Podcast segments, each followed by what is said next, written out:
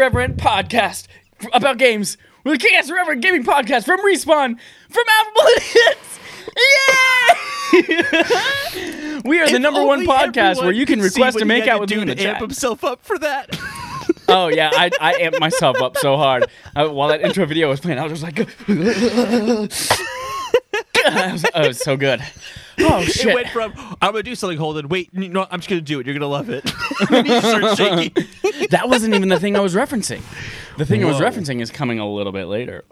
Whoa! This episode just got really intense immediately off the bat. Boom. How intense is it? So intense. We're gonna have a little bit of console war on here today because the PS5 is slapping that ass of the Xbox Series X, and uh, well, the Xbox is not getting that hot. Whew, see what I did there? see what I did there? Not getting that hot because people aren't interested, and also it's pretty cool, but not cool, or is it? I'm talk Chad about Michael that. One of your hosts. We also have with us here Holden, beautiful, delicate flower DePardo. That is my full name. Hi, how's it going? I'm Holden Beautiful Delicate Flower DePardo. Beautiful, delicate is hyphenated. It's a family name. We've also got the dreamiest fan base of all time joining us from all over Globo right now, just like uh, Pork Chop 118 YT in the chat. God, that intro is so loud, says Pork Chop. Well, you know what? Lick, my balls. Say it all the time. Every Tuesday morning at 9 a.m. Eastern, you can put us in your ears with your favorite podcast service, or you can put us in your butt if you put us on a pop socket and you've re-engineered how to put one of those in your butt. You can also put us in your eyes with YouTube. You can go to I'm making I'm I am I'm ja- this is jazz right here. YouTube. Go to YouTube. Watch us. Do you want to watch us live? Twitch.tv slash affable idiots. You can do that right now every Sunday night at around 8.30 Eastern Time PM non-daylight savings. I am exhausted. yeah, that's a lot of energy Just kidding. out there. I just have to catch my breath a bit, and then we're gonna have a second high right now, uh, like we are doing right now. Today's episode is brought to you by Idiotas Afabales del Mundo, la Ciudad de Mexico. I'll see your dad in Mexico, which we will tell you about later in this episode. As I mentioned earlier, we've got some PS5 v Xbox Series X news coming up. V short. Right now, though, we're going to take a little break and talk about what we've been playing this week. Holden. It seems like you've been doing some real chill things, playing some Animal Crossing, some Pikmin 3, some Pokemon 3 demo, some Breath of the Wild. I think you mean No Breath of Fire. Hold on. Tell me all about what you played this week and why. I will Uh, articulate every Dawn. syllable with a clap. I started off with Horizon Zero Dawn. Uh, just it's our Barf game this month, so I'm playing it for that reason. What does barf mean? Barf is backlog accomplishments with Respawn and Friends. Every month, or two months in the case of Horizon, we play a game to, that it's in our backlog. In this case, in my backlog, not in your backlog. You've platinumed it, right? Well, I did want to play it again before Horizon Forbidden West came out, so. And I wanted to play it for the first time before that game you just mentioned comes out. So, been playing that, but we'll talk about that later on in the month. I played Breath of the Wild, which is, is like a mistake because the whole point of playing Horizon Zero Dawn was to play at distance from Breath of the Wild, so I could give it like a fair shake. But then we, I got a new TV, and I really want to see Breath of the Wild on that, and I've just been pouring a lot of time into Breath of the Wild now. But I will say it's not impacting Horizon because I'm going into Horizon with the mindset of this is a story game and I'm going for the story and the narrative. Whereas before I was thinking it's an, primarily an open world game. And it is, but I, I feel like approaching as a story based game is is probably the better way to do it. And I'm enjoying it more for that reason. But I can't talk about that. I might not even like it. You don't know that until the end of October. Who the we'll fuck find out. knows? Who the fuck cares? All of you do. In a month. Hey, how's it going, Dallas, you sexy beast? oh yeah. Shout out to Dallas for giving us a twenty dollar tip in the chat. I'm doing this new thing where I dream I dream board things and I just say them out loud and hopefully one day they happen. Absolutely. Like one day, I would love for Chad to play more Animal Crossing New Horizons. It seems very likely. That's not what you do. You don't say I would like for this to happen. You say, Oh, okay. Chad, you played a lot of Animal Crossing this week, and then one week it will end up being true. I see. Gotcha. So this week I played Animal Crossing with Chad, and it was a grand old time. we just fished together and caught bugs. I'm in the process of revamping my whole town, and I'm kind of just like Chad was doing jazz earlier. I'm doing like the jazz, the, the jazz, the, the jazz equivalent with Animal Crossing, where I'm just kind of building shit and like paving the way for stuff and just hoping it works out. So we're gonna see how that that plays out. But it's actually it's good jazz. That is Gotta say, is it's good pretty jazz. so I don't know how it compares to my jazz I was just doing, but it's jazz, it's baby. extremely similar. Like Brent, I'm just vibing. Just vibing, vibing. just vibbing, as the kids say. like Gibbons. Uh, the tell me about this Pikmin this 3 week- demo. So Pikmin 3 came out on the Wii. Oh, I no, had our, ice our cream video before is this. frozen. Brent, is it frozen for you as well? Let us know. We might. We'll. we'll see No, we it's can do. not. Dallas just has the internet of a homeless. Pikmin Um, three. Yeah, Speaking tell of me homeless- about Pikmin 3. Speaking of, yeah, speaking of homeless, it's actually relevant here. You are leaving your home to find go to other planets to find food, and you crash land on the planet. You are now homeless, living on this planet, trying to find food, and you meet these little Pikmin creatures. Who you see that segue there? Wasn't that I, a good segue? I, I see it. That's what they call I'm Yaz, proud. I'm, baby. I'm, I'm going to call myself out on how awesome that was. That's how proud I am. God, So this is a jazzy podcast. Thank you, This is a Ryan Ryan Gosling, podcast. for saving jazz so we could do it on our podcast. um, I so Pikmin three basically you're you're collecting these little Pikmin characters who follow you around. I guess they're like animals on this planet you're on, and any obstacle in front of you, you throw the Pikmin at it and they take care of it. So if there's a bunch of mushrooms in the way of your path, you throw some Pikmin at it and they chisel away at the mushroom. Uh, there might be this wall, you can throw them at the wall and have them charge at it, so they're all banging on it until it breaks down. And you're basically just kind of managing these different Pikmin as you kind of go through tiny little puzzles. And I say puzzles, it's not like there's you move from one puzzle to the next puzzle, but you're kind of in an open area that you're exploring and kind of figuring out how to properly navigate it. And I gotta say, it's actually kind of en- more enjoyable than I thought. I did think to myself, "Oh, I'm not going to get this game though, mainly because I don't want to play this part I just played over again." But then I found out it has sav it data has save data that carries over. Uh huh. So now I'm kind of like, well, fuck. Like I can actually see myself getting this and enjoying it because it's kind of relaxing. When does it come out? December? Peaceful. No, it comes out next week, I think. Shut the front door. I'm pretty sure, but I have too much to play until then. So That's exactly until, right. Uh, until next gen comes out, so I, I don't know if I can fit it in. Did you But finish Origami say, King? Did you finish all the Super Mario Worlds? Did you finish anything else? No, Final Fantasy VII No. remake? I, I think I'm just not going to finish that game. You s- ignorant slut. That's what I'm playing. Chad, you've been playing. Looks like Horizon Zero Dawn as well, and then I something have. you've never played before. I have played Horizon Zero Dawn this week. Again, jumping back into it. Got the platy already, got the super armor, got all the weps out there just sweeping up some dinos in the open plains, climbing up mountains, not with my hands, but doing it with my legs, because that's how you do in HZD. um, we'll talk more about that at the end of the month as we talk about our barf game this month. But I do want to talk a little bit about the disappointment that is Destiny 2 Festival of the Lost this season. What? What? What? That's right. Destiny 2 Festival of the Lost is kind of a stinker. It's the Halloween thing. It's the, you know, you can put on a mask and you can be a sorts of people or jack o' lanterns or whatever the fuck you want. But there's this, it's a lot of the same as last year. Last year they introduced the Haunted Forest, which was just a spooky reskin of the Infinite Forest from. Uh, I, I know you know nothing about this, but I assume some of our listeners do. the Infinite Forest from Mercury, and you run it, and you have to kill. You have 15 minutes total. You have to kill a bunch of enemies, then fight a boss, then kill a bunch of enemies, fight a boss, and do that as many times as you can in 15 minutes. But the rewards at the end, the only difference this year is that uh, there are five chests you can open up, but you need cipher decoders to get them, and you get cipher decoders from other events, blah blah blah. But the problem is the rewards fucking suck a baby bottle. They suck a baby bottle pop. They're the same guns as were last year and the year before are the rewards this year, and it's the same like masks, a couple of new masks. There's candy. It's just not as fun this year. However, some of the best armor ornaments that you can get are available. The warlock has this dope Dracula, like with vampire fangs on his on his helmet, and then the like frilly shirt and the, the suit jacket. It looks super cool.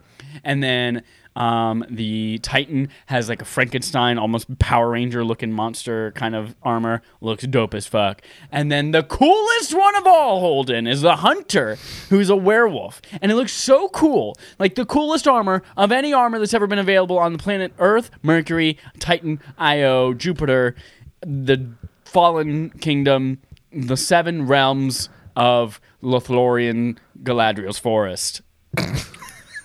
And Matt Vieira comes in here, takes one look at it, and goes, eh. He's the one who plays as a hunter. I don't play as a hunter. Dallas doesn't play as anything other than a, a curmudgeony old man. because he hates playing that game with us, but he can't get enough of it. and I play as a warlock. Um, so anyone who could be cool looking would be Matt, and Matt's just like, eh. Like what a fucking idiot. I love that guy though. Uh, anyway, so yeah, Festival of the Lost, meh. But we've got four weeks. We've got five campaigns left. We beat the Red Dawn or Red War, Red Legion, Red whatever the fuck. We beat the original storyline. We're working through Curse of Osiris. We got to do Warmind. We got to do Shadowkeep. We got to do whatever the fuck is next uh, before everything comes to fruition. Speaking of coming to fruition, I have a limited edition, only the cool kids can get it T-shirt brought to you by Destiny on Bungie.net because I got I 15 ask triumphs. 15 triumphs in the moments of triumph thing where you have to like complete the raid, complete another raid, complete another raid, but also find all the lost sectors on the moon and get all three exotics from this season and reach max level, blah blah. blah. Anyway, I got 15 of those. It was quite an accomplishment, which means I have the ability now to buy a shirt on Bungie.net. They've Destiny has always kind of done this. If you're one of the first people to beat the new raid, then you might be able to go buy uh, a limited edition jacket that other people can't. Or uh, they've raid rings. Uh, I'm also eligible to buy like four weird tokens for something. Anyway, you can always buy these things if you have seven hundred and seventy-seven thousand dollars, seven hundred and seventy-seven dollars. Um, but you, if you do these things, then you get a discount code that reduces it to like twenty-five bucks or thirty bucks. So I Oh, have that coming. They they have So like you can still buy the stuff generally, even if you don't get the triumphs. Yeah, you can buy the stuff generally Okay. for three quarter, literally three quarters of a million dollars. Or Wait, serious? Seriously, like if you if you do not have the discount code from actually completing the thing in game, it is seven hundred and seventy seven thousand seven hundred and seventy seven dollars on Bungie.net. How many people do you think have bought that? None. Do you think anyone has? Nobody's credit card has uh, a, a limit on it that will mm-hmm. allow them unless they have a black card. Well, do you think Bill Gates' is like kid maybe want, wants to do this? Bill Gates doesn't have a kid; he has a demon spawn. Oh no, Chad, you don't believe in QAnon, do you? Oh, I do, I do, and everyone is a lizard. Um, so that's really cool. It has a little shield on the on the sleeve of it too, and I put my gamer tag. You could personalize it, so I have a Destiny 2 Moments of Triumph 2020 with my name on it. It's gonna be fucking dope. Anyway, I'm all high on Destiny 2 right now. I also got to the point where I'm like, I think I've done everything that I want to do before the a solo, at least. Like I, I, I, I don't feel like I need to play the game anymore without Matt and Dallas because we need to do the story mode stuff. But like I've gotten all the exotics I feel like I, I'm gonna get before Beyond Light comes out next month. I've done all the things I think I want to do solo, but I want to do I want to do a dungeon which you can only do with three people, and it's matchmaking. It's basically a, a shorter raid with three people, and I want to do the rest of the story content. But gotta wait on my boys for that. Mm. That's what I've been playing this week. Holden, let's graduate from playtime to main quest. We're gonna hold on just a second while you raise your finger and tell us a little ditty. Yeah, so I actually forgot to mention it's not quite playtime, but it's relevant. I finally got the Sony website to work where I could sign in and pre-order PS5 games. So I finally did that. I got Demon's Souls, of course. Yeah, I got- that'd be good. Sackboy: A Big Adventure because I mean, come on, that looks like fun, and I want to play that with everyone. Looks great. And then I got Godfall, And the only one I hesitated on was Destruction All Stars. I'm still open to getting it, but we've seen so little of it. I kind of want to see what reviews say before I. It's a put my first money down on party car, beat 'em up, smash 'em up, shoot 'em up. It's gonna be fun, dude. We'll see. We'll see. Just don't get HelloFresh sponsored for a week, and you'll be fine. All right, now we can move on to the main quest. Moving totally on, we're shaking transition, things up but a little bit this week. This week we are going to start with our main quest, and then we're going to move on and talk about all the other shit. We're going to call that something else in just a little bit. Our main quest this oh. week Oh. is PS5 crushes like a Mountain Dew can that is empty and devoid of life. The Series X in pre-orders. That's the whole headline right there. what this headline should say is Sony made more PS5s than Xbox made Xboxes. um, here's the title 72% of US next gen pre order customers chose PS5, says Marie Dealessandri at gamesindustry.biz. Here are a couple of little stats to break down. One, VGM, Video Game Magazine, ran a survey between September 23rd to 25th with a sample of 511 Americans. Keep that in mind. Americans. We all know how much they lie, so this could be all for, for nothing. you say they like you're not an American too. I don't identify as American until Joe Biden is president. 15% of the 511 actually managed to pre order a next gen system. So, right there, 85% of people didn't even get to get a system. Of that 15%, here's a breakdown. About three quarters of them, 72%, got a physical PS5. 10% of them got a digital PS5. 30% got a Series X, and 8% got a Series S. And I know you're saying, wait a minute, that's a lot more than 100%. And I was like, fucking math, fool. Some people got two. Um, so, yeah, right there, three quarters of them got a PS5, and the most Series X comes in at under a third of people got a Series X who actually managed to get one. Here's another stat for you. About a, almost a third, 29%, tried to pre order but were unable of that third of uh, the people uh, surveyed, over half of them, 58%, wanted a physical PS5. A fifth of them, 21%, wanted a digital one. And then when it came, comes to Xbox, 40%, two fifths, wanted a Series X, and about 10%, uh, 11% uh, wanted a Series S. What's interesting to me there is the the in both the I was able to get this console for better or for worse, whether it's the one I wanted or not, the physical one out, as well as the ones who wanted to buy something, the physical one out as well. Of those interested in PS5, almost half of them, 45%, say exclusive games was the most enticing factor, whereas when asked about Microsoft's consoles, Game Pass uh, attracted the most interest. and that was a 42%. I realized I forgot to put that in the note, but that was 42%. 42% said Game Pass attracted the most interest. So, Holden, there are a couple of things we can glean from this. One, a lot of people want to pre order and they couldn't get it. Two, um, a lot of people are choosing the physical editions over the digital editions. Three, no matter what, you can't fucking get these consoles anywhere. So they sold through everything they made. So this, as I mentioned in the very beginning, is Sony made more PS5s than Microsoft made Series X's. There was still more interest, though, in getting a PS5 That's true. over getting a Series X for people who weren't unable to get one. So even if there was an even amount and they didn't sell out, the the interest is still the demand is still higher for PS5 than it is Series About X. But you're right; percent higher. it's clear that Sony made more consoles. Yeah, and they've been telling us that for a long time. Like they said, we're gonna have more consoles available than we did for the PS4 launch. We're gonna have more than Yeah. the PS4 launch, and it didn't seem that way when pre-orders came around and everything disappeared in half a second, and we all cried and threw our controllers against the wall. But uh, yeah, it seems that they did. Now, what I'm curious about is, did Microsoft not make as money as many consoles? because it's not a priority for them. I've been maintaining for the last six months that Microsoft is not selling a next gen console; they are selling Game Pass now. Like that is their platform, mm-hmm. that is their thing that they're pushing, and their consoles are just one way you can experience that. Whereas Sony is pushing a console, and the console has everything you need on it. Uh, so I'm I'm not sure whether they didn't produce enough because they couldn't, or they didn't produce enough because it's not a huge priority in their roadmap and their business plan right now.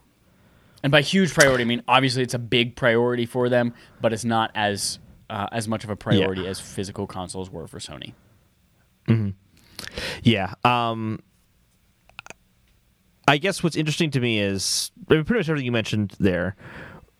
What's interesting to me is that there's just there's so much more interest in the PlayStation 5 than the Series X. I've been saying for a while now that despite Xbox One's really poor marketing and lead up to to their next gen launch, well, next gen being the Xbox One launch, they still sold the same number of units as PlayStation at launch and I don't think that's going to be the case this time. And I, I this is surprising to me because I kind of figured you'd still see within the first week of launch, like, hey, here are the sales numbers. They both sold a million in one day. Like, that's not going to be the headline this time. And I think you're right. It's because the it's because Microsoft didn't make a number of as many consoles as PlayStation did.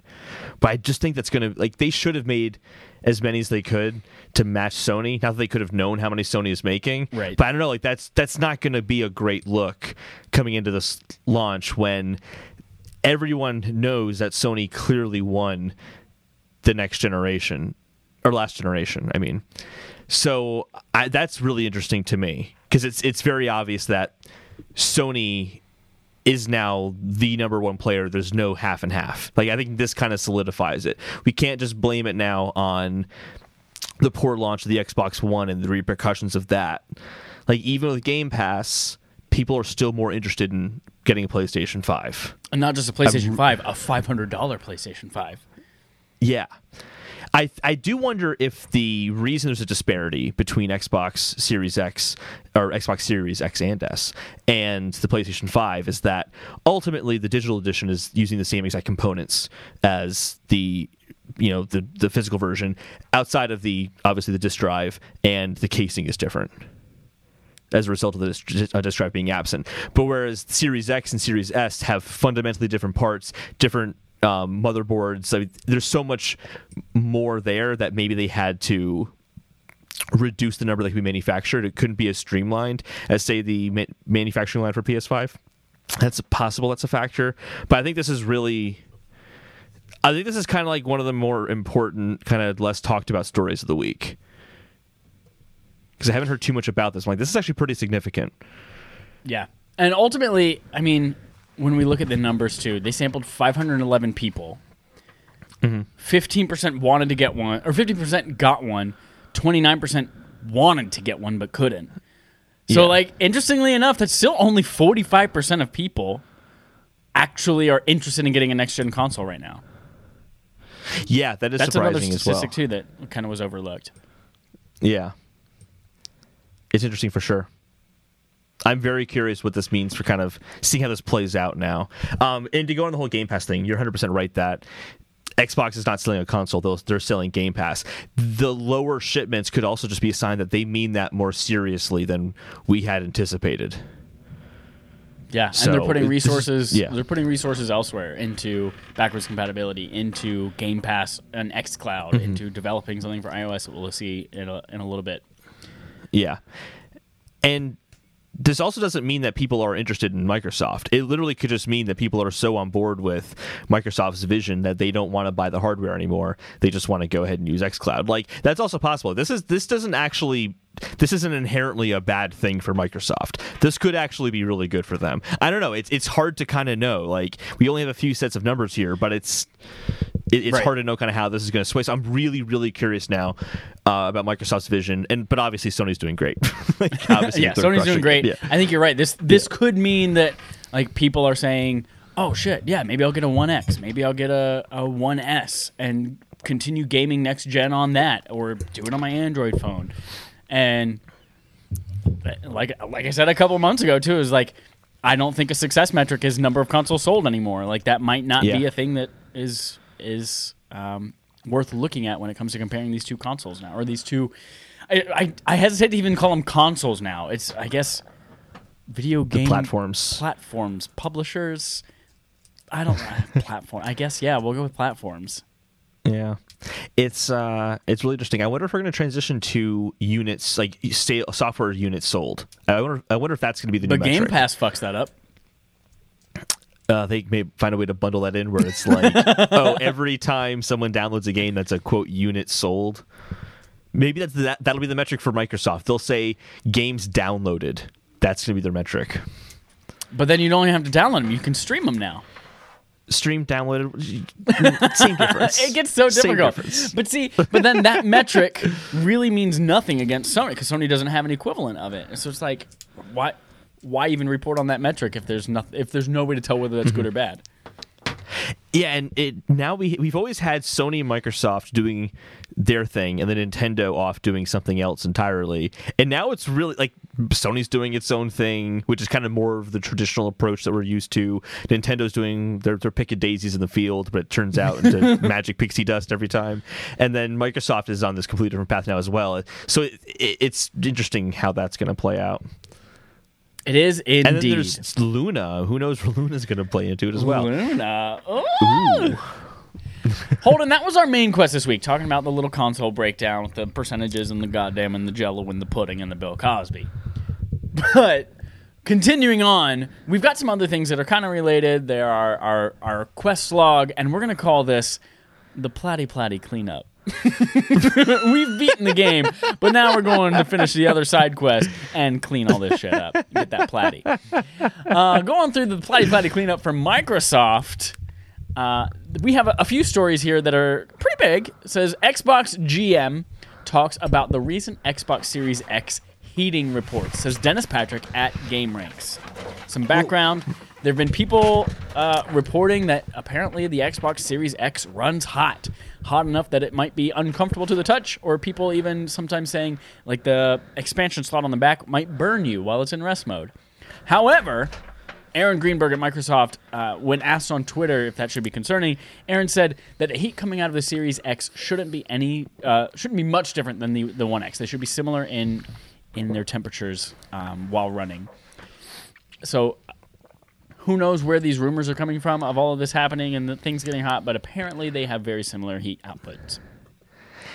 It's also yeah, so it's it's in it's important to note that these consoles are engineered all all technology that runs and has a computer in it is engineered to dissipate heat to let heat out. So it should get warm. Anytime you get a new phone and you're it's working really hard to put all your new information on it your phone's going to get hot. And it's it's engineered in a way that all of that heat goes out rather than baking the inside of the console or baking the inside of the phone. Um, so that's worth being said as well They're like it's doing its job if it gets warm. Yeah, absolutely. Especially if it's doing a lot more, and these consoles are definitely doing a lot more. They're also very compact. The, the Xbox Series X is a very compact device. Yeah, I don't think we can say the PS5 is compact, but the Xbox Series X is definitely. We'll talk about that one later on. Um, so yeah, so this whole getting warm thing. I first heard this and I was hearing like, or maybe I was just inferring, but it seemed like people were being. Uh, this is an extreme situation. You know, you could burn your hand. Like I, I was, I felt like people were talking about this in a very like extreme. Like this is terrible for Microsoft. Return to the Red Ring of Death is something I had heard, and I'm like, whoa, that sounds serious. And then I saw one of the videos. I think it was from um, from Giant Bomb of where this kind of kind of started or one of the situations that kind of got this ball rolling. And the guy like is holding a series x and he's like oh that's and he literally just says oh it's kind of warm. And then he touches his expansion port. It's like oh that's kind of warm too. I'm like oh kind of warm? I'm not worried about that. That's fine.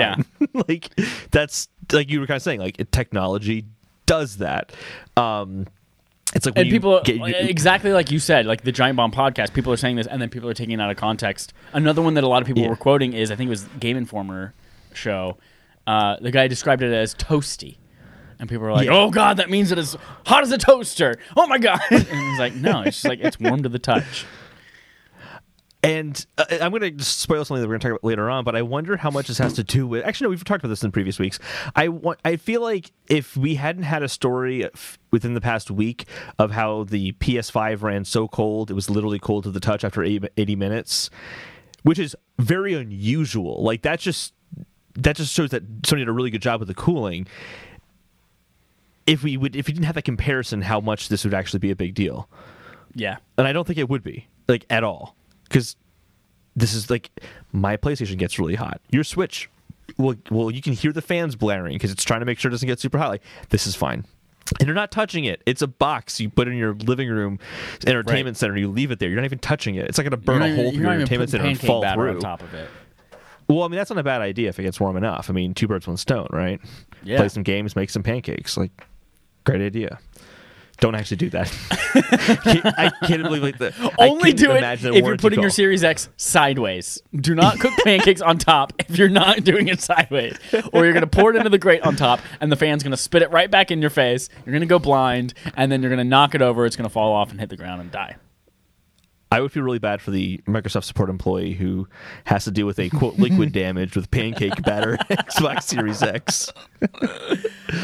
Moving on to the next Microsoft platy platy cleanup uh, work in progress.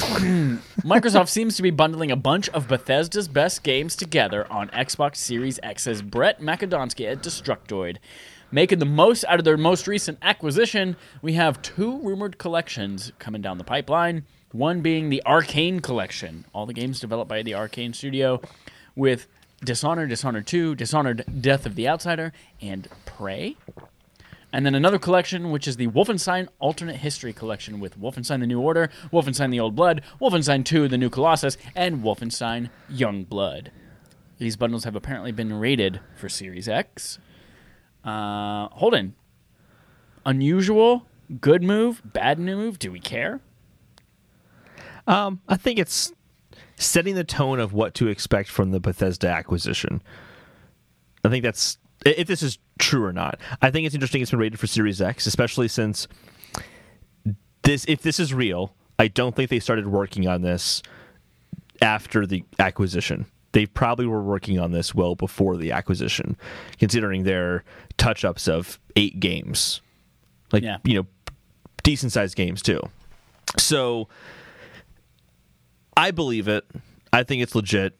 I think it's a good move for Microsoft too because they need something to say it's exclusive to the Xbox. And I think this is kind of them, if it is real, drawing the line in the sand and saying, no, no, no, these things are going to be on the Xbox platform exclusively. Uh, yeah, I think going forward, this is a good way to kind of, kind of hint at that coming down the pipe. I I think that obviously these titles are going to make their way to Game Pass. Uh, yeah, oh, yeah. I think we Doom Eternal is the, first one that we saw most recently come to it, and I- all of these are going to make their way there eventually. Um, so it's not necessarily like we need this bundle right now in order to play it on next gen and what. No, it's it's going to be there with Game Pass day one. It doesn't matter, not day one, but it'll be there eventually. But I do think that this is probably a way for them to put out a definitive version of these games that is Microsoft branded. So when you buy a Yeah, disc that's a good point. of Wolfenstein, it now has Microsoft on the box. It has Microsoft when you boot up the game and the their logo in the beginning. So we this is their way of saying, "Cool, all these games that you love, remember now they're Microsoft." Whereas if you have an old disc or something like that, or you downloaded the game before, it won't have that at the beginning of the game. We also have apparently, knock on wood, knock on your boner. Microsoft is reportedly bringing xCloud to iOS in 2021 via a direct browser-based solution, says Adam Bankhurst at IGN. Right after Luna was announced last week, and they mentioned a similar solution where you'll uh, stream on iOS using a browser because the App Store guidelines still suck a fuck. Um, Business Insider and The Verge say Phil Spencer claims that the Game Pass will end up on iOS. Um, so I'm very excited to see that. Obviously, I'm gonna play my Xbox. you know what? I'm gonna buy this fucking console to play it in 4K, 60 frames a second, uh, 120 hertz on my TV, and then I'm gonna be like, "Fuck yeah! I can't believe I spent money on that because I can't wait to play it on my phone." But no, that's it, obviously this is going to be a huge get for people on the road, on a shuttle home, at work instead of doing work, that kind of stuff. It's going to be great. Can't wait. It's a good I- move too because Apple's implementation because uh, this is official. They said that you can have it. Yeah, it's official. They, you can have Game Pass, but you have to have them as individual titles, each individual individually rated by like this. The browser's a better solution. I think it's going to run fine. Yeah, and you can do whatever I the don't fuck think you they want in need a an browser. app.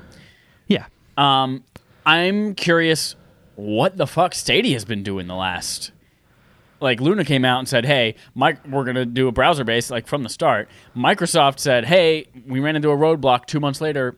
We're doing a browser thing," and Stadia's just been like, "We tried one thing, and I guess we'll give up." like Stadia's Stadia's been out there for a year now almost, and they're still just like, "No, we're we're just not on iOS." I know that's where you want it, but it sucks. They're not even on the newest Chromecast. Exactly. I know, right? Google released a new product, and Google's streaming service doesn't work on it.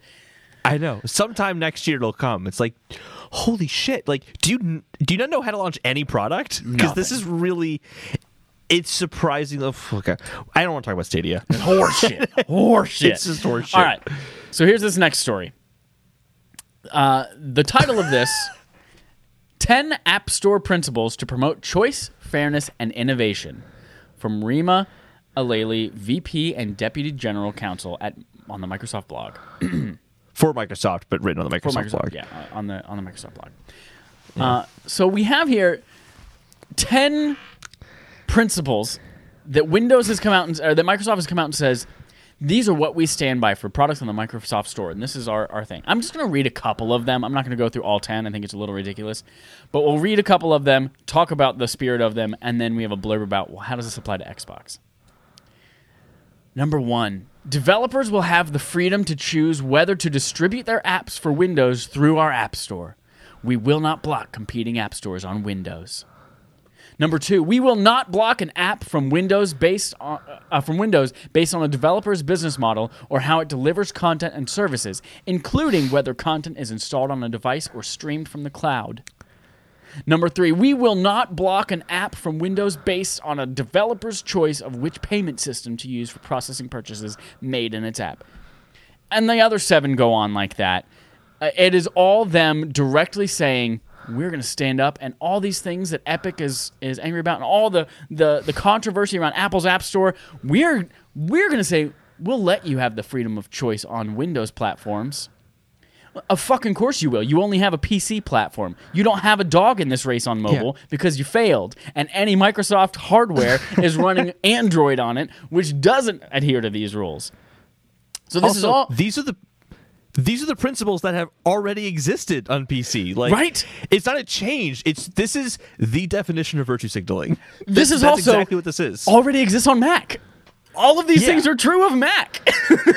like on a, a, a portable computer, a personal computer platform, you can do these. All of these things. You're not being some Yeah. like amazing martyr over here dying for these principles. No, you're just like stating the like. Yeah, all of these things already exist on desktop platforms. You dumb shit. This whole We're talking about mobile.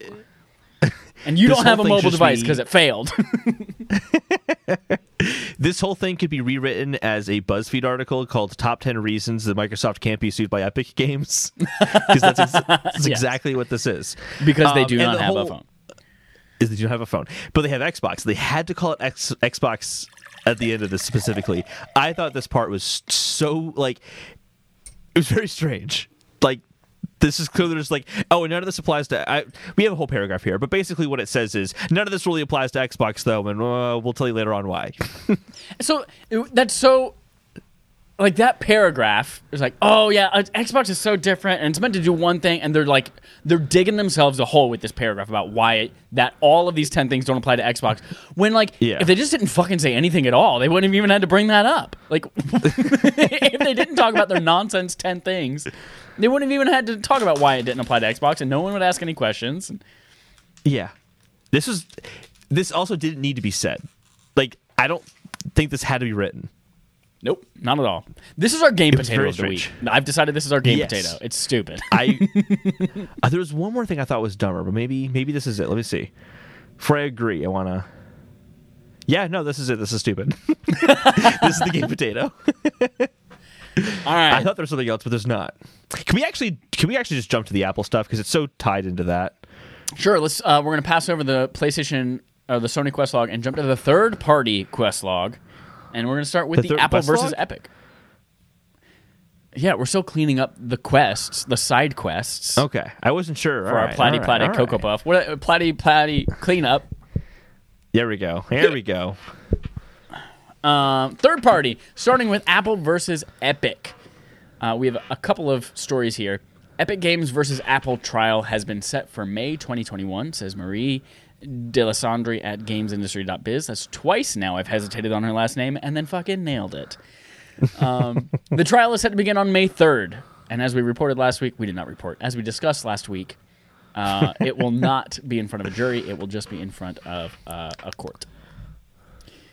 And then also, Epic Games' lawsuit against Apple could have, quote, significant and serious ramifications for Sony, Nintendo, and Microsoft, end quote, says Vikki Blake at Eurogamer. Uh, Holden, I'm going to let you, you wanted to talk about this. I'm going to let you kind of segue into whatever your thoughts were and talk about this. Yeah, um, I didn't have any like unique thoughts to bridge them. I just thought they're so closely related. We might as well keep it in the wheelhouse. Um, but uh, Judge Yvonne Gonzalez Rogers wrote in the court documents the outcomes of this trial could harm other video game platforms, including Nintendo, Sony, and Microsoft. Quote from the court documents. Epic Games argues about gaming consoles and computers require electrical blah. Epic Games argues that gaming consoles and computers require electrical outlets and separate screens and thus luck, lack capacity for mobile play, which demands portable, battery operated, and cellular connected devices with built in screens. Um, the judge in that same court document recognized that Epic has ignored completely other devices as gaming laptops, tablets, and Nintendo Switch, which especially Switch, like it's all those things except for connected by a cellular tower. Like that's Yep. it. yeah. Um, this is just like I feel like okay. This is here's my thoughts on this. Hopefully, we've all seen Arrested Development because we're about to make a. If you haven't seen Arrested Development, this analogy won't make any sense to you at all. But it's like when Maeby is trying to rebel against her parents and then offers to do something like chores to rebel because they said she'd never be interested in to- chores. And she's like scrubbing the floor, going, This is my worst rebellion ever. And I feel like that's epic in court is maybe going like, why did we do this? We have to make these arguments. This is the worst rebellion we've Yeah. ever came up with. It's it gets more and more embarrassing for them. This is The further it goes she- on, the more I'm convinced that Yeah. they just thought Apple was going to flinch. yeah, And they didn't. And then they were like, well, fuck, we didn't plan past this. What do we do? I cannot wait to see what happens next May when this goes to to court. There's going to be some sort of uh, hearing on October 19th, but it seems like it's more just to kind of figure out what the parameters of the case are, and then they're going to meet up again for some pre-conference trials. Our pre-trial conferences in like early April, but May 3rd is when shit's going to go down. I can't wait at this point. I, want to be there with popcorn. Like, so excited. this is going to be a train wreck. Because the only thing that Apple is like, they kind of said, oh, it's pretty. Past reporting, it kind of said, oh, it's pretty even keeled. It's you know, uh, Epic got in trouble in this one way, but then Apple got in trouble because it tried to like ban Unreal Engine. But this next thing that coming up has nothing to do with Unreal Engine. That's already in the past. This is all going to be about the things that the judges already brought up huge concerns about, which is 30% cut is is fair in the sense that it's an industry standard and that Apple has a right to not let you put another store within their store. Like the judge has basically already said what her ruling on this is going to be. But now Epic is going to say lovely things like, well, Apple's different because they offer a device with mobile play which demands portable battery operated and cellular connected devices with built-in screens. We're going to see arguments like that over and over and over again. Because again. it runs on a battery, we don't need to pay as much money to put it on it. yeah, it's so weird. And the, I think the other thing here for me is, although uh, Judge Yvonne Gonzalez Rogers didn't say this explicitly, um, we're, we're agreeing on something for different reasons. Um, I've kind of been saying from the beginning, this is going to be really bad if it goes through and Apple has to lower their cut, and then because it's it will have the impact on Microsoft, Sony, Nintendo that they might need to lower their cut to remain competitive, and then they might not be profitable, which then means that they potentially could go under. In the case of Sony, if Sony loses PlayStation, they lost Sony because Sony Right. funds so much of the rest of that company. Then, if Apple is put in a situation where they are a monopoly for real, that was caused by Epic. And I just, it's amazing to me that this is the path that we're going down on this. It's not to say there aren't problems that can't be discussed, but like, it's a bull in the china shop. Like, Epic is wants to put the bull in the china shop. Like their goal of saying these just Chinaware is very delicate. I don't know what we could possibly do. If a bull in a China shop ever got in there, it would be disastrous. Solution: Let's just put the bull in there right now. It just seems like such a weird way to approach this. And I know Yep. I've said this many times over the past few weeks, but it just continues to baffle me. Anyway, Speaking of monopolies, uh, walk us through this next story about the monopolistic behavior. yeah, so um, I have similar views on this one too. So, the U.S. House Committee says Amazon, Google, Apple, Facebook engaged in monopolistic behavior, not all within their own respective industries. Uh, the committee found these tech giants typically run the marketplace while also competing in it, a position that enables them to write one set of rules for others while they play by another, or to engage in a form of their own private quasi regulation that is unaccountable to anyone but themselves. For now, the committee recommends several reforms to limit these monopolistic practices. Um, so this is interesting one because I actually think there's a lot to be said about the power of these tech companies and that it needs to be handled. The first thing to note is this House committee whatever it was doesn't amount to anything because at the end all they did is just recommend hey guys we should probably throw some reforms at them Right. So it doesn't mean anything's going to happen. They just basically patted themselves in the back and said, "Look, look, we did something." It's like, no, you didn't really do anything, and it's not written in this article, but one of the primary concerns that the committee hearing made was about the 30% cut that Apple takes. But again, they only mentioned Apple in that, even though Google does the same thing. Facebook does the same thing. A lot of their content on their site, like they, if you buy like a movie from, you can still buy movies from Facebook. You can buy all sure. sorts of things from Facebook now. Yeah, they take a cut. Like the fact that they're like they would call out Apple thirty percent as this unique thing means that they didn't do a great investigation because that's like a basic level of research that needs to be done, and it's just embarrassing. And another example of how our government does not understand technology and we need to figure these problems out hashtag watch the social dilemma everyone watch the social dilemma um, you might already know about a lot of things that are in there but it's still really important i think to see the documentary regardless it, it's it's not going to be fixed by the the house and senate that we have right now. It's just not going to be but it's probably one of the most pressing issues of our time. And this is less video game related but it's still hugely important and still kind of related to the apple epic thing as well mildly. I read uh, the statement that Apple put out in response to this, and one of the things I thought was so funny is like they're accusing Apple, among other companies, of being a monopoly, and and Apple says in response is like. Literally in every single space that we're in, we are not the most successful company. Like music, Spotify beat us. Uh, news, Yeah. there are a ton of other uh, better, more profitable news outlets. There's uh, movie streaming, like Netflix, obviously, Hulu, obviously, are so much better than Apple TV Plus. Like in everything that they do, they are by far not the most successful company. So how is that a monopoly? Oh, and the Spotify one's amazing too because I remember listening to the hearing and the Spotify was brought up as an example. Like, well, what about Spotify? Spotify is complaining about how you have this monopolistic power. Like when Apple One was announced, Spotify freaked and like wrote this Yeah. whole thing about how it was so unfair to them. And I'm like, how can you make this claim when you are better positioned than Apple Music?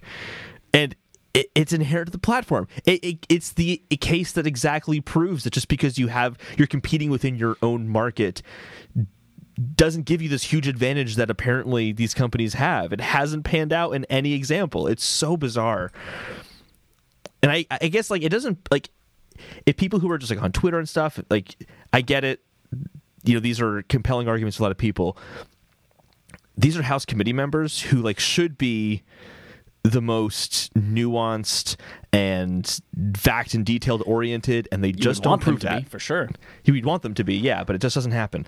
Ugh, politics is fun and frustrating and annoying and terrible and awful all at the same time. Speaking of frustrating, annoying, and terrible, the rest of the third-party quest log goes as follows: uh, GameSpot undergoes layoffs. Your favorite site, not related to the store, that is also probably undergoing a lot of layoffs, uh, says Brendan Sinclair at GamesIndustry.biz. Uh, so, parent company CNET, who owns uh, GameSpot, CNET, Metacritic, and Giant Bomb, uh, underwent a lot of layoffs. Um, if you know anything, any jobs opening, great. Thing I love about this game industry is that immediately after this happened, I saw a lot of again game industry people saying, "Hey, I know there's an opening here," or "Hey, we're hiring for this." Put out your resumes. Sucks. Hopefully, they all land safely. And then Also, really quickly, I just found this really interesting. Giant Bomb is owned by the same company that owns GameSpot. Do you know, do you know the story of Giant Bomb and how it came to be? No. Uh, Jeff Gerstmann, the who's kind of founded Giant Bomb, he used to work at GameSpot. Long story short, he wrote a review th- for a game that was being sponsored on GameSpot, and they didn't like the review, so they tried to get him to change the review to something more positive. GameStop's um, the, the executives at GameSpot were telling Jeff Gerstmann, "No, you need to change the review because they're a sponsor," and Jeff Gerstmann refused, so he left GameSpot and then started Giant Bomb. And now they're both under the same umbrella again, which is really that's kind of amazing that happens. I didn't know that they were owned by the same company. Anyway, Well, if you don't know, now you know. Uh, and then following up on the Cyberpunk crunch story, where um, we were disappointed to hear about this uh, maybe two weeks ago? Was it last week? I don't remember. Time is Yeah. flat circle. CDPR devs say reportedly preferred. Sorry, let me start that over. CDPR devs reportedly preferred Cyberpunk 2077 crunch over a delay, says Zarmena Khan at PlayStation Lifestyle. Um, we have uh, on the Game Informer show. There was a panel that discussed the crunch and debacle and says it was a little bit overblown. Uh, they said that they've talked to different developers who all say that they would rather come in for one day a week extra. As we mentioned last time, they, they were asked to come in on the weekend day uh, once a month or once a week for the next six weeks, rather than um, delaying the game. And most of them didn't even consider that crunch. Jason Schreier put out an email from the studio head, Adam uh, Badowski, when Cyberpunk was delayed from September to November.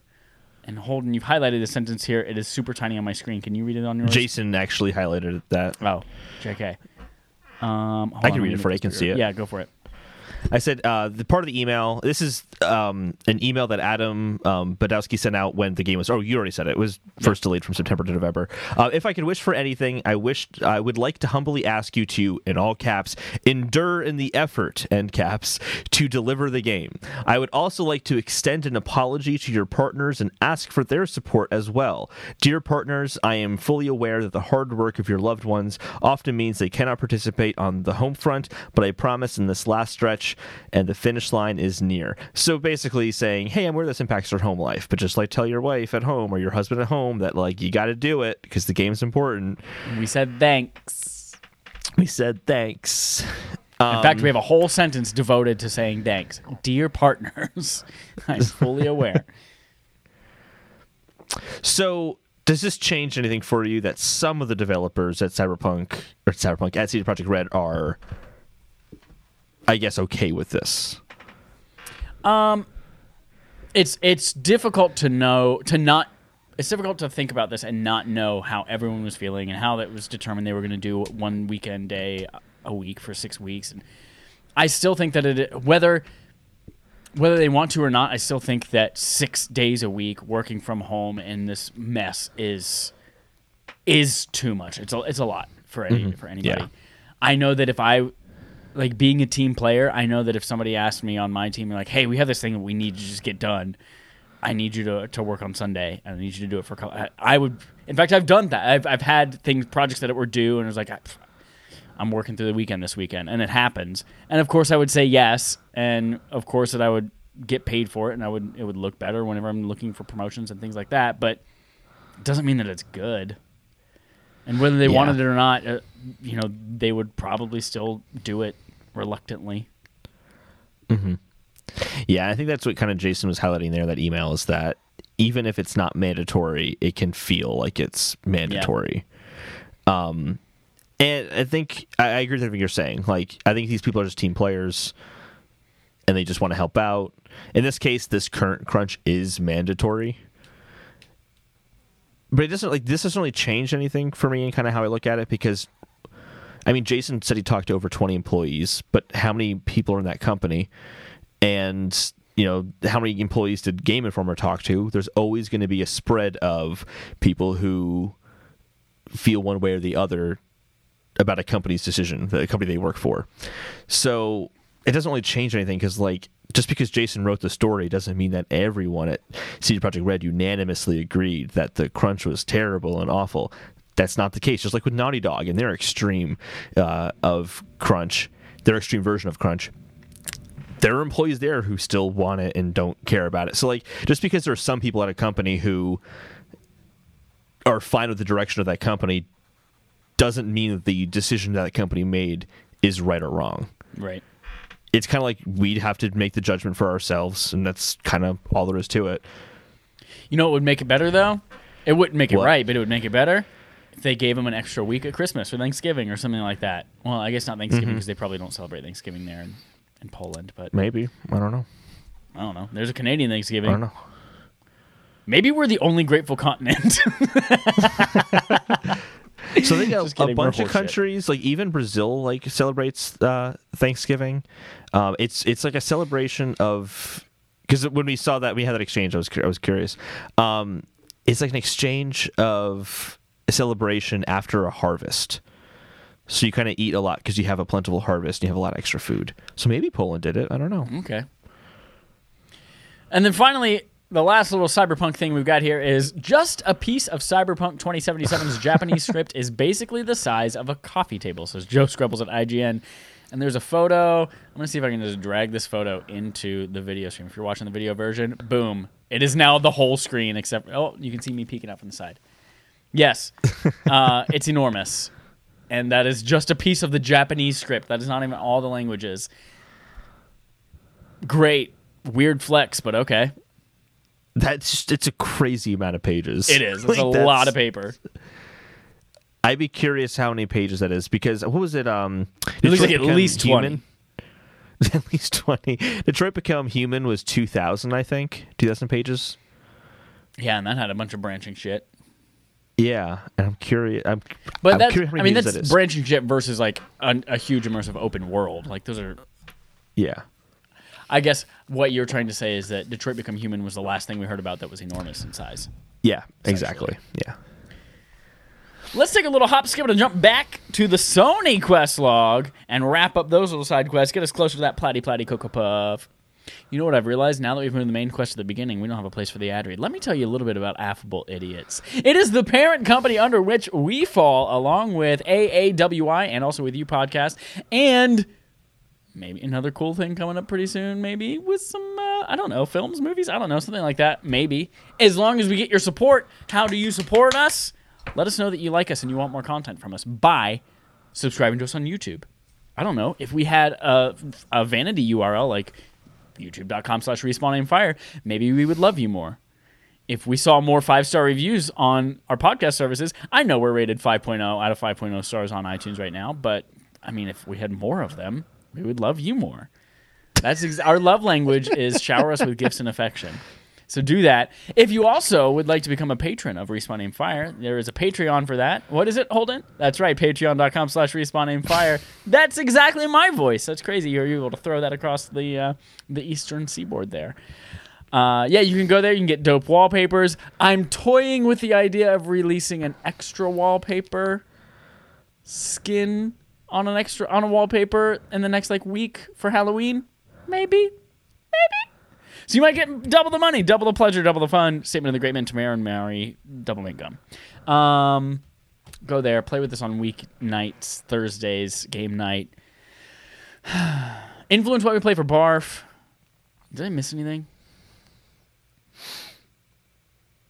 Go check out Game The night. Grind. The first episode of The Grind has been up for a f- quite a few weeks now, but it's still a super dope piece of content, and it is our most viewed piece of content on YouTube. Um, and it is all about the uh, broken promises, for better or for worse, from Google Stadia. So go check that out, or be a fucker. Next up, moving on to our Sony Quest log. Um, we have trophy changes. Hallelujah! Hallelujah! First of all, it's just nice to hear the confirmation that trophies are coming to PS5 as well. Second of all, it's great like to they hear. wouldn't have come. You don't know. it's great to hear that not only are they coming in a new incarnation or a new revamped system, but that all of the previous work that you do gets adapted to that new system. Like I would hate if they said, "Hey, we're we're now doing a one to nine ninety nine thing, but it's only starting with PS5 trophies." I could have seen that happening. I would have hated it, but I would have gone along with it. New trophy levels. Work, work, work. So uh, you used to have trophy level associated with the number of trophies that you got. And after you got to like I don't know level ten ish, it was a grind to level up again, uh, and they would only go from one to hundred. Now they go from one to nine hundred and ninety nine, and they've taken that compressed thing and they've slinked it out, and now what you used to be, you are now born again as a new Christian at a higher level on the Scientology, whatever you paid for hierarchy.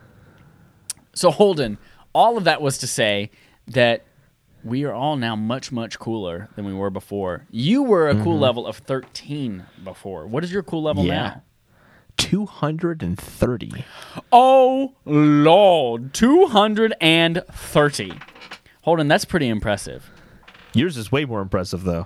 I took a picture of it and then I deleted it, and now I am still trying to find that deleted photo. Um, okay, here here it is. So before I was level 24. I am now 367, baby. Uh, why are they doing this? Well, they're revamping it a little bit to obviously dangle the carrot in front of your head a little bit more, uh, allow you to get that little dopamine hit more often, so you're leveling up more often. Um, the way that they've revamped it as well, instead of just having a star next to your number like they did for the past couple of generations, you now have an actual icon with a little trophy symbol, and it's a bronze. It's bronze with a circle around it. It's bronze with the little wingies, or it's silver, similar, similar, gold, similar, similar. And then if you are one of the crazy ass people out there who reach level 999, you get a cool ass platinum little icon next to your name. And the big thing, platinum trophies now count for more progress than they did before, which makes me a happy boy. That's dope. Happy to see that. Um, something else that was leaked and then confirmed by Sony um, just two days ago was that similar to what Xbox One already does, on next gen, you will see trophy progress uh, in the menu as well. So if it says kill 100 bad guys, it will show you how close you are to killing 100 bad guys in the menu, which is pretty cool. Holden, you know how you get trophies? From playing games. Trophies started way back on the Vita and PS3. Did you know that? Of course you did. I did know that. They weren't on PSP. What do those three systems have in common? Holden PlayStation Store on web and mobile is to stop selling PS3, PSP, and Vita games this month. Says Les- Wesley Yin-Poole at Eurogamer. Uh, so apparently the PlayStation Store is getting an overhaul on web and mobile. You are now only able to buy PS4 games and PS5 games going forward. In fact, you can no longer even buy PS4 apps, themes, or avatars from the online store. However, you can still buy content for all of these platforms from their respective stores on their own systems. So if you have a PS3, you can still go on the PS3 on the console and uh, and download games. Same for Vita. I think the PSP store is shut down. Like you can no longer access the PlayStation Store. That's been down for years. You can no longer access the store from the PSP, but you can still download PSP games to your Vita via the PSP store, via the PSN store. Interestingly enough, there's a on the online version of the store, there's a wish list feature which I've used and it's really cool to I don't know, every other week go into your wish list and just see all the games and whether or not they're discounted. Like, "Oh, it's discounted now? I'll buy it." Uh, everyone thought, "Oh, they've implemented this on the online store. Hopefully it'll come to the like PlayStation 4." And it turns out no, they're just fucking getting rid of that altogether. Does that affect you at all? Do you even have any of those systems? Oh, you have a Vita, right? I have a Vita. I have a Vita. Yeah, I, I think this is a good move. It, it makes sense. Yeah. If it makes the site work better, by all means. As I told you Yeah. earlier this week, like for years, I on all of my devices, it's been like 95% of the time I try to go online and sign in, it's just a loop where it says sign in, enter your password, sign in again. And then just today, it stopped. That stopped happening for me. I was able to pre-order games, but like yeah, Yeah. same thing. Every once in a while, a different device will be able to do it. Like most recently, it's been my iPad. I'm like, oh great! If I need to buy something on the store online, I go to my iPad. If I try it on my phone or my Mac, it'll fuck up. uh, next, we have a fetch quest log just for the PS5 within the Sony quest log. Oh shit! Let's run through these little baby back ribs. Starting with Japanese media weren't shown PlayStation 5 UI create button features. says Brianna Reeves at PlayStation Lifestyle. I last week was like, how the hell did all these people get their hands on the console, show us launching and switching between games, and how it was all running, and none of them saw the UI? Turns out they didn't. Why don't we know more about the, that information? I have no fucking clue. Uh, Holden. I forgot. Yeah. Oh, just just kidding. In my mind, Ghost of Tsushima and Sekiro are the same game. but you liked this game, but you're not like Sekiro about it. Ghost of Tsushima Yeah, on PS5 will achieve 60 frames per second with the Game Boost mode on says Liana uh, Ruppert at Game Informer. Um, this will also include faster load times thanks to the SSD. I did not tell you about this ahead of time, but I put strike through in this next part because it basically means nothing. But I'm going to read it out loud now anyway, even though I put a strike through in it. God of War, God of War 3 Remastered, and Naughty Dog's games will all be available via backwards compatibility, but we don't know uh, what upgrades those will have yet. As we see later, 99.9% of all other games will also be available, and we also don't know what upgrades they'll have either. So I think that there's I think the reason there's still a strike through. I think there's a reason that it's still important to call those games out as being backwards compatible, which we'll talk about though when we get to those the 99% because there's a very important caveat to that 99%. Dope. Modder creates and showcases Bloodborne 60 frames per second patch, says Zarmena Khan at PlayStation Lifestyle. So a guy has gotten Bloodborne to run at 60 FPS on a PS4 Pro. He's only had to downscale it to 720p. Um, sorry, brought brought the resolution down to 720p and then upscale it to 1080. And then in like a weird uh, I don't know, ransom or like blackmailing says if you don't release a patch that does this auto already by the time the PS5 launches, I'm gonna make this public. I would love to play that game in 60 FPS. I would also like to play Bloodborne 2. Absolutely. Uh, definitely Bloodborne 2. Um, there was a rumor a little while ago that there was a Bloodborne like remaster coming out on PS5 that's like 60 frames per second and 4K and all that. It's also been rumored to be Crossing coming my 60 frames a second and 4K to PC for the last like four years, That's right. Yeah. and it never happened. I don't see Sony making a like actually doing a patch for PS4 where they lower the resolution to 720p on a PS4 Pro. I don't see that happening. But it's cool Yeah. you got it to happen. Spider-Man Miles Morales went gold. Huzzah! And I love that the, the this article also in the title says release date announced. Says Jordan Beato at Game Rant. So like, Yeah. well, Like it was announced a while ago. yep. Uh, technically, that's not a false statement. Well, to be fair, did Sony announce it a while ago or did Geoff Keighley announce it a while That's ago? That's right. Nobody official. can tell. and then what we were alluding to before: PS4 games on PS5. Your top questions and top questions answered by Hideki Nishino at PlayStation Blog, directly from the horse's mouth. We know that not, over 99% of games will run on PS5. Oh, excuse me.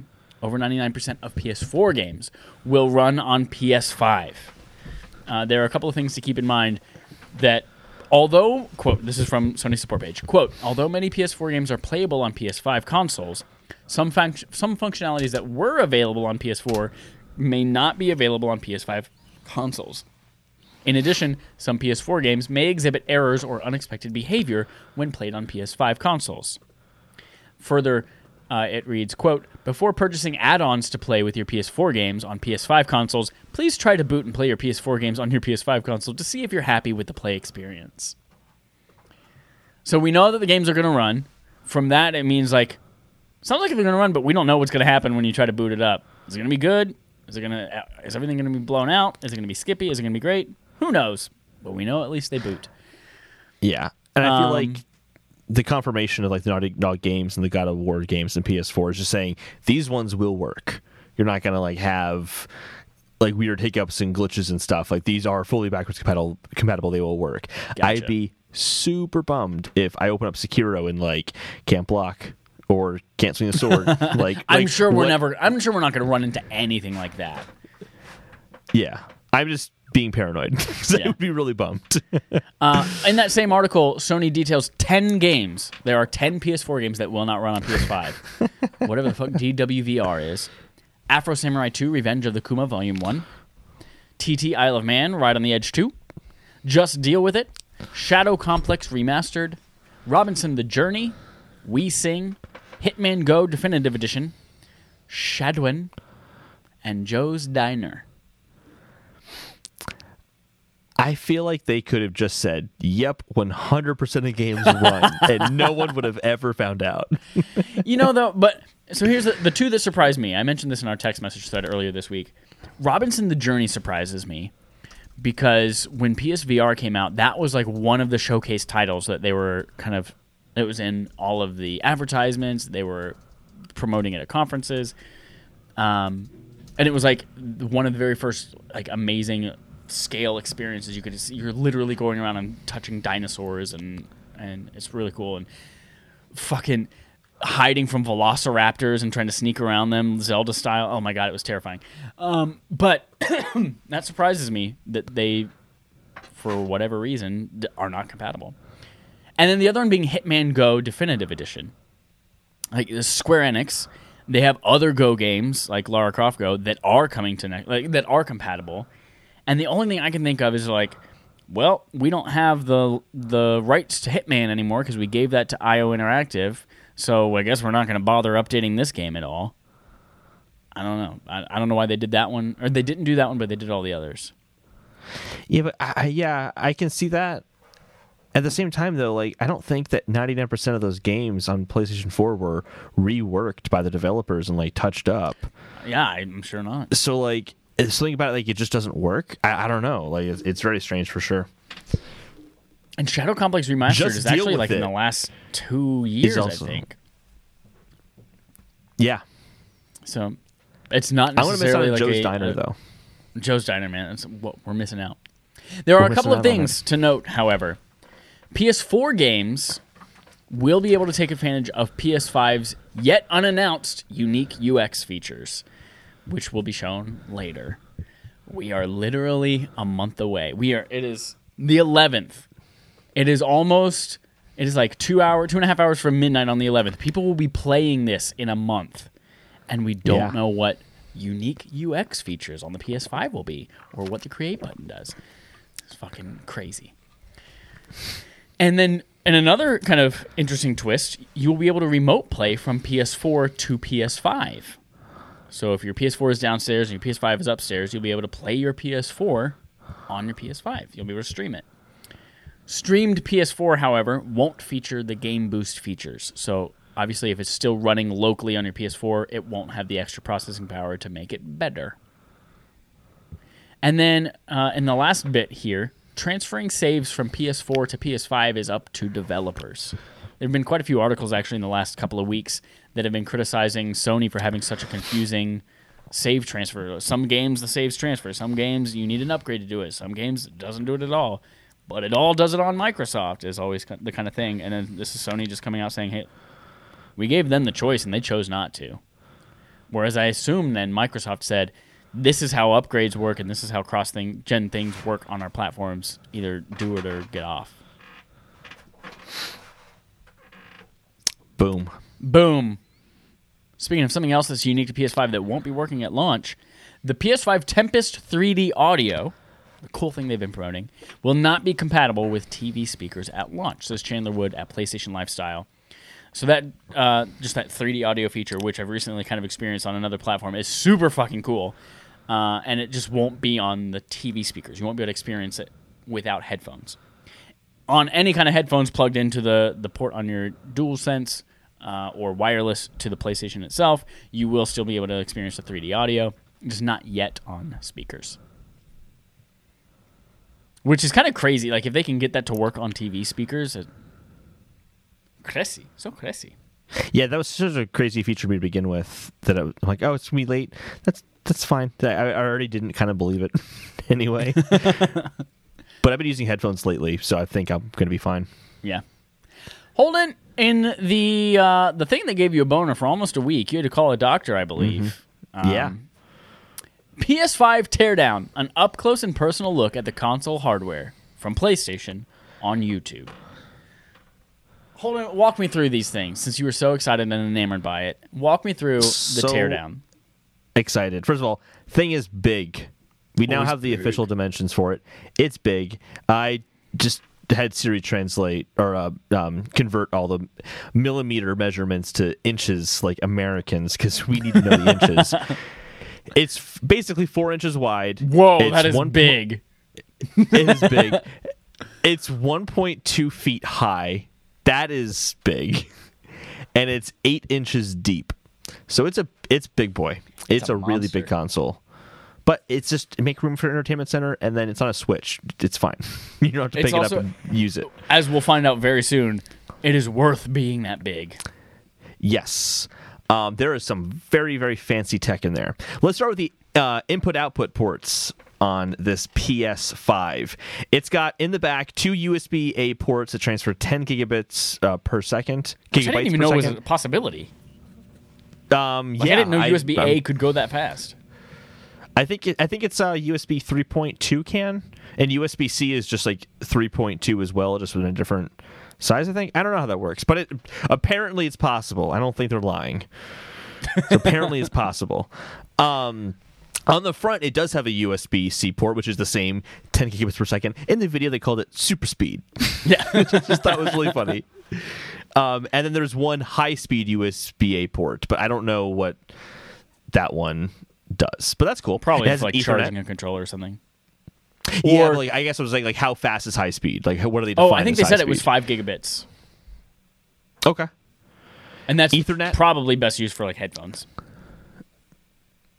The USB A port. Yeah, any like the Sony like surround sound headphones and things like that require a uh, Yeah. uh, USB port. Like there's a wireless dongle Oh. that plugs in. They're not just Bluetooth. I I didn't know that.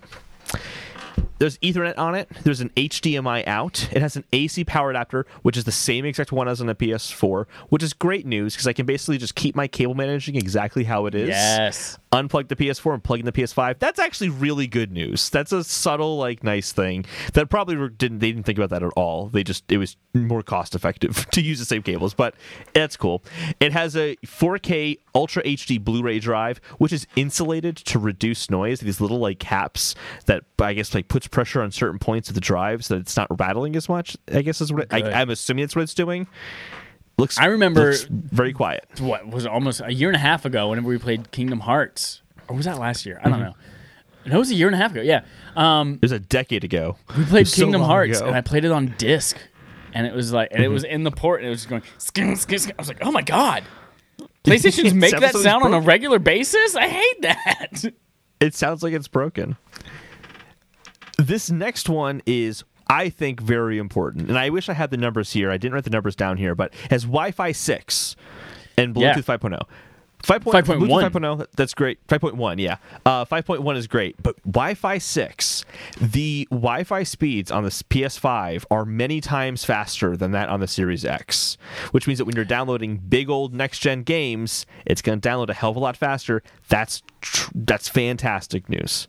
Yeah, and that's that's like almost nothing right now. Like the newest iPhone and the newest watch are all running Wi-Fi six, but like outside of that, Yeah. nothing has Wi-Fi six in it yet. So it's the fact that Sony is like putting this out there on their flagship console Mm-hmm. and not waiting for the Pro revision. Yeah, I think, and uh, we'll see this as a, a trend. They didn't skimp on this console. They weren't saying things like, "All right, well, for this really fast SSD, we'll put all the money into that, and then we'll just put a really cheap Wi-Fi card in there, Yeah. so that it we can make up the cost." Like, I don't think they made any decisions like that because there's so many like very well considered things about this. Speaking mean, of which, the base Obviously, the, you you'll also need a? Wi-Fi six router though to take advantage of those, which also are only now starting to become kind of mainstream. Yeah. But they're future proofing it. Future proofing it. The base is surprisingly nice. Someone's gotten mocked for this base. It's ridiculous.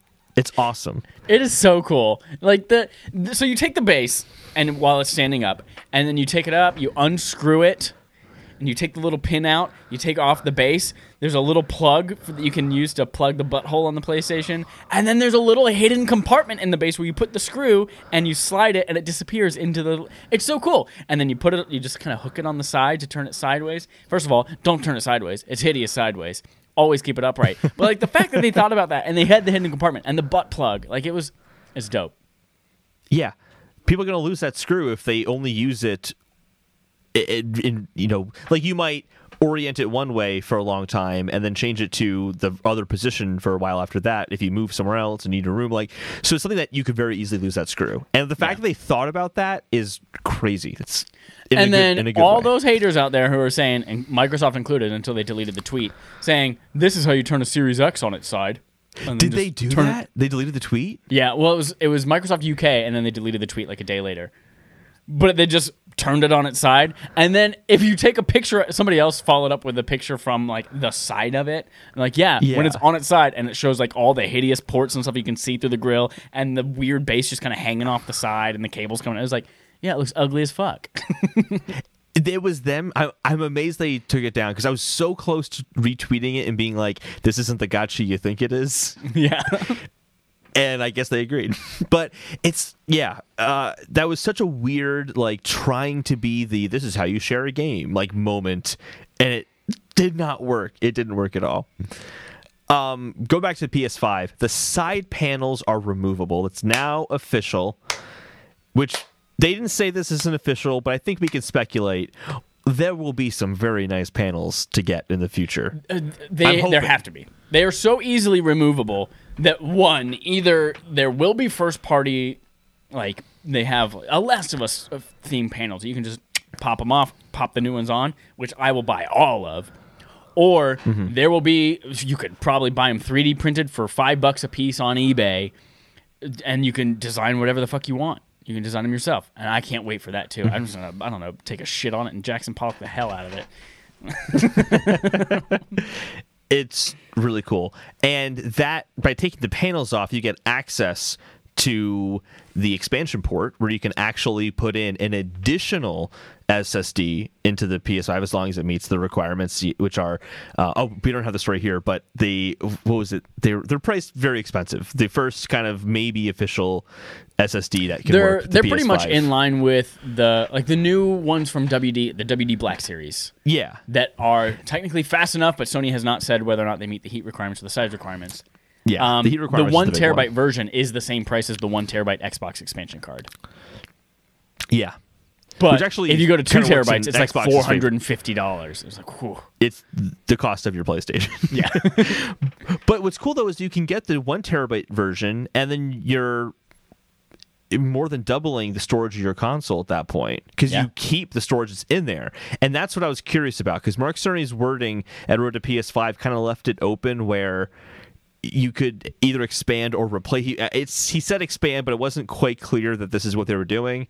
And it's nice to know that you don't have to like take your SSD out and then transfer all the data over. Like it's just this is gonna be awesome. It looks very seamless. Yeah. Um, underneath the side panel as well, outside of that ex- expansion port, is the central fan, which actually is put in a position where it cools both sides of the console kind of simultaneously. They only kind of needed one fan there, which is a different approach to how Microsoft used the one fan kind of at the top to hit all areas of the console. So that's that's some clever work there. And then um, there's also a dust catcher.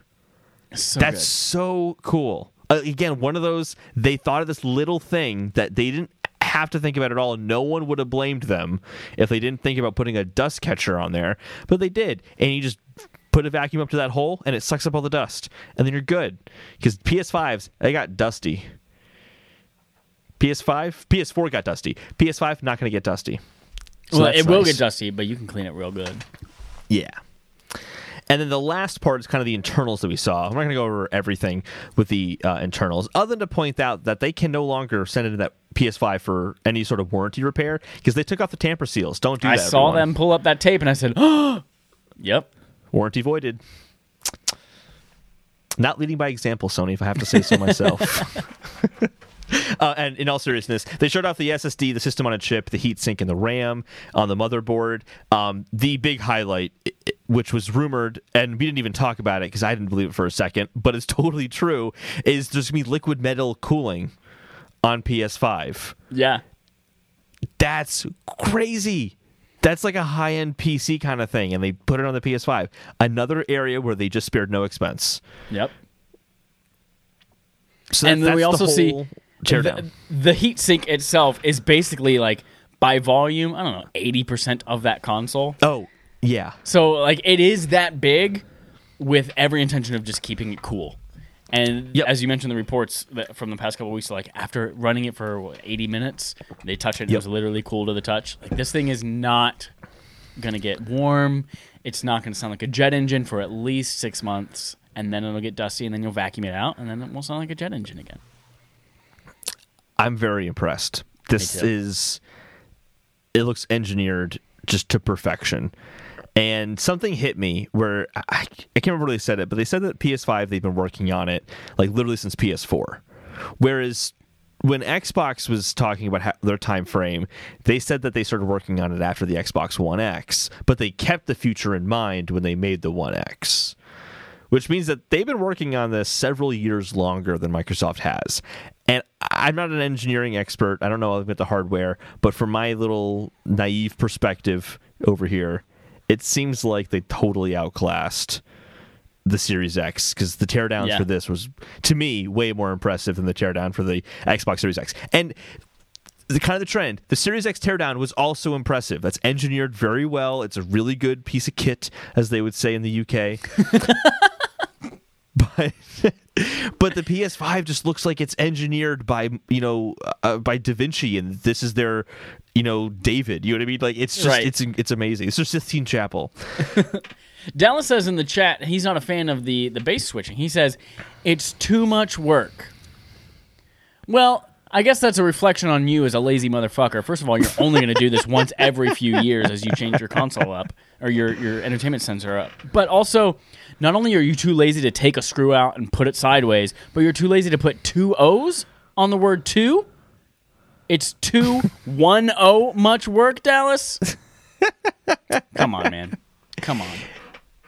It is more work than the Xbox, but we saw the Xbox looks like trash. Even Microsoft agrees because they deleted their tweet.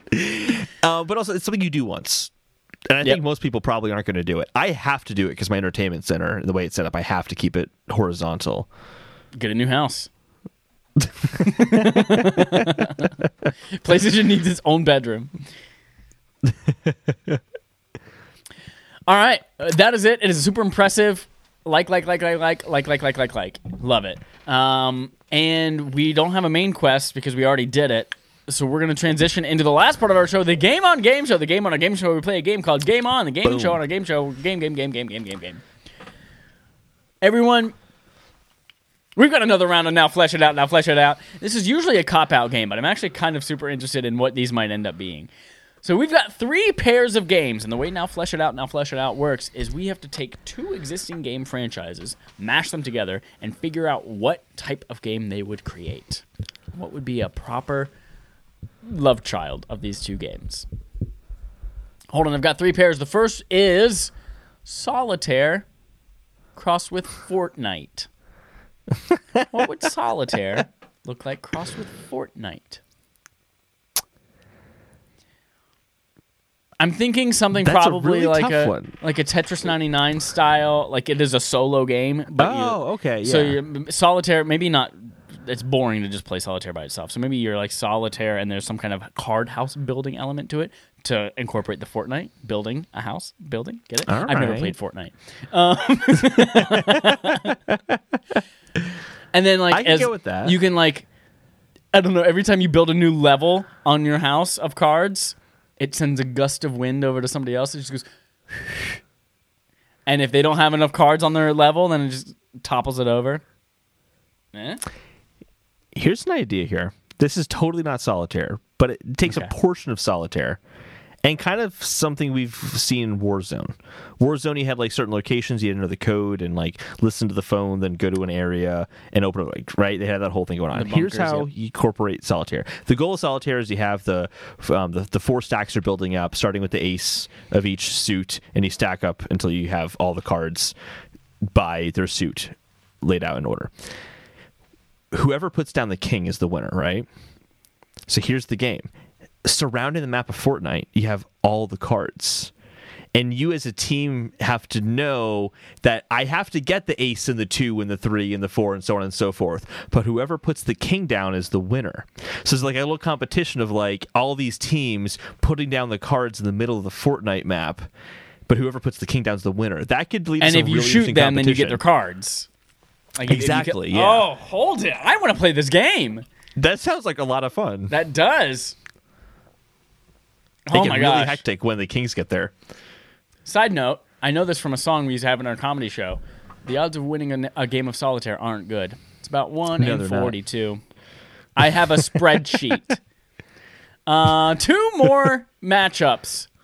One is Moonlighter crossed with Cooking Mama. Moonlighter, for anyone who's unfamiliar, is the game where you play the shopkeeper of an RPG. And uh, at night, when all the heroes are done passing through and buying things, you actually go into the dungeons and get weapons and shit so that you can sell them during the day to all of the heroes that come through the town. Cooking Mama, it's a cooking game.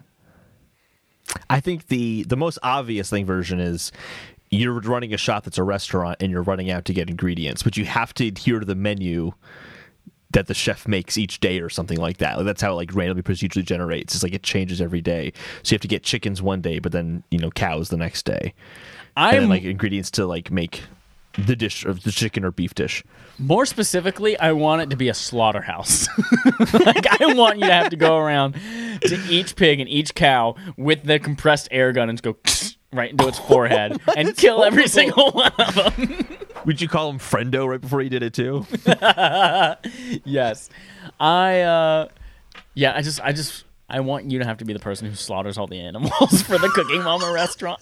and you have to do it Chad, at night too, and it's all sneaky, or else the animals run away. now. That's what I want. That's a good one. I like that. And lastly, we have a pairing that I think I don't want to. I don't want to taint what you might come up with, so I'll save my idea for last. But it's Dead Space crossed with Okay. Beat Saber. Honestly, I want to know what yours is. Go ahead. I want to know what yours is. Okay, so it's Beat Saber in Oculus Quest 360 degree mode, so it's all around you, and you just have it's it's it's horde mode. It's waves of the necromorphs from Dead Space coming at you, and you have to dismember them in cer- like in rhythm to the music. Mm-hmm. And so you're like, there's a guy coming at you from the front, and you're shooting all of his like glowing pustule spots, or shooting off his legs, or shooting, so that. Uh, oh, so they're coming at you from the front. You have to shoot off their legs because you can hear someone coming from the back, and that will slow them down coming from the front. You turn around, shoot off that guy's arm so he can attack you, kill that guy, turn back around, that guy's back at you, bam, cut off his head with the plasma cutter. This game is going to be fucking great, Holden. Let's make it now. Game Jam. You're you have a computer science degree basically already. Let's go. Let's make this in VR. You have an Oculus Go. That's sufficient. Definitely not. But we'll figure it out. I like this idea a lot. You can also have it so that you know, um, you know, amplitude. Mm-hmm. Where and amplitude and also Rock Band Unplugged did this as well. You have different lanes, right? Yeah. Now we're not gonna have different lanes because we've already established it's 360. But the different lanes were different instruments. Different weapons are different instruments. So if you switch to a different weapon, then it's like the drums track or something like that, and it changes. Uh, okay, That could be kind of cool too, because Okay. kind of part of the fun of Dead Space was how you could dismantle in different ways with different weapons. Like you could use a little like mining tool, or you could use the big like choss like uh um, saw blade like blades. shooter thing. Yeah, Ripper blades. Yeah, um, that could be dope. Oh god, I just want to play Dead Space and then now also this game that I made up. Dude, do you know how bad I want Dead Space four? Like I didn't play two or three, but I loved Dead Space one First so of all, much. Dead Space Two is worth playing. Dead Space three, Three, great. I didn't. I got it for my birthday, and then I played like three minutes of it, and then I never went back to it. and I don't remember why. But Oh, bored Dead Space three. It just wanted to make you happy. That's all it wanted to do. I still own it digitally on PlayStation Three. That's it. That is it for Game on Game Show, and that is it for episode 182 of Respawn Aim Fire. Thank you, everyone, for listening and for putting up with me screaming at the beginning of the episode and going into a British accent at the end. Um, we hope you enjoyed yourselves. We have a couple of things for you. One, do you remember that part where we put it on you to show us how much you love us so that we might bring you new products? Uh, go to YouTube, subscribe to us, go to podcast services, give us five stars, go to patreon.com slash respawn aim fire. Maybe there's going to be a, a Halloween wallpaper waiting there this week. Who knows? Maybe. Um, that's it. You know what to do. Oh, go play Horizon Zero Dawn. Everyone's eligible to play Horizon. Lots of people should have played it. We're learning now that many people didn't play it yet. Yeah. Uh, so you have until the end of the month. Please write in with your thoughts on the game. T H O T's that ho over there. I would love to know what everyone thought of the game. We will read them on the air as we talk about it ourselves at the end of the month. Until next time, here's our usual sign off. Dallas and Matt, get ready. We're going to finish up that Curse of Osiris thing tonight. Hell yeah, badass. Yeehaw!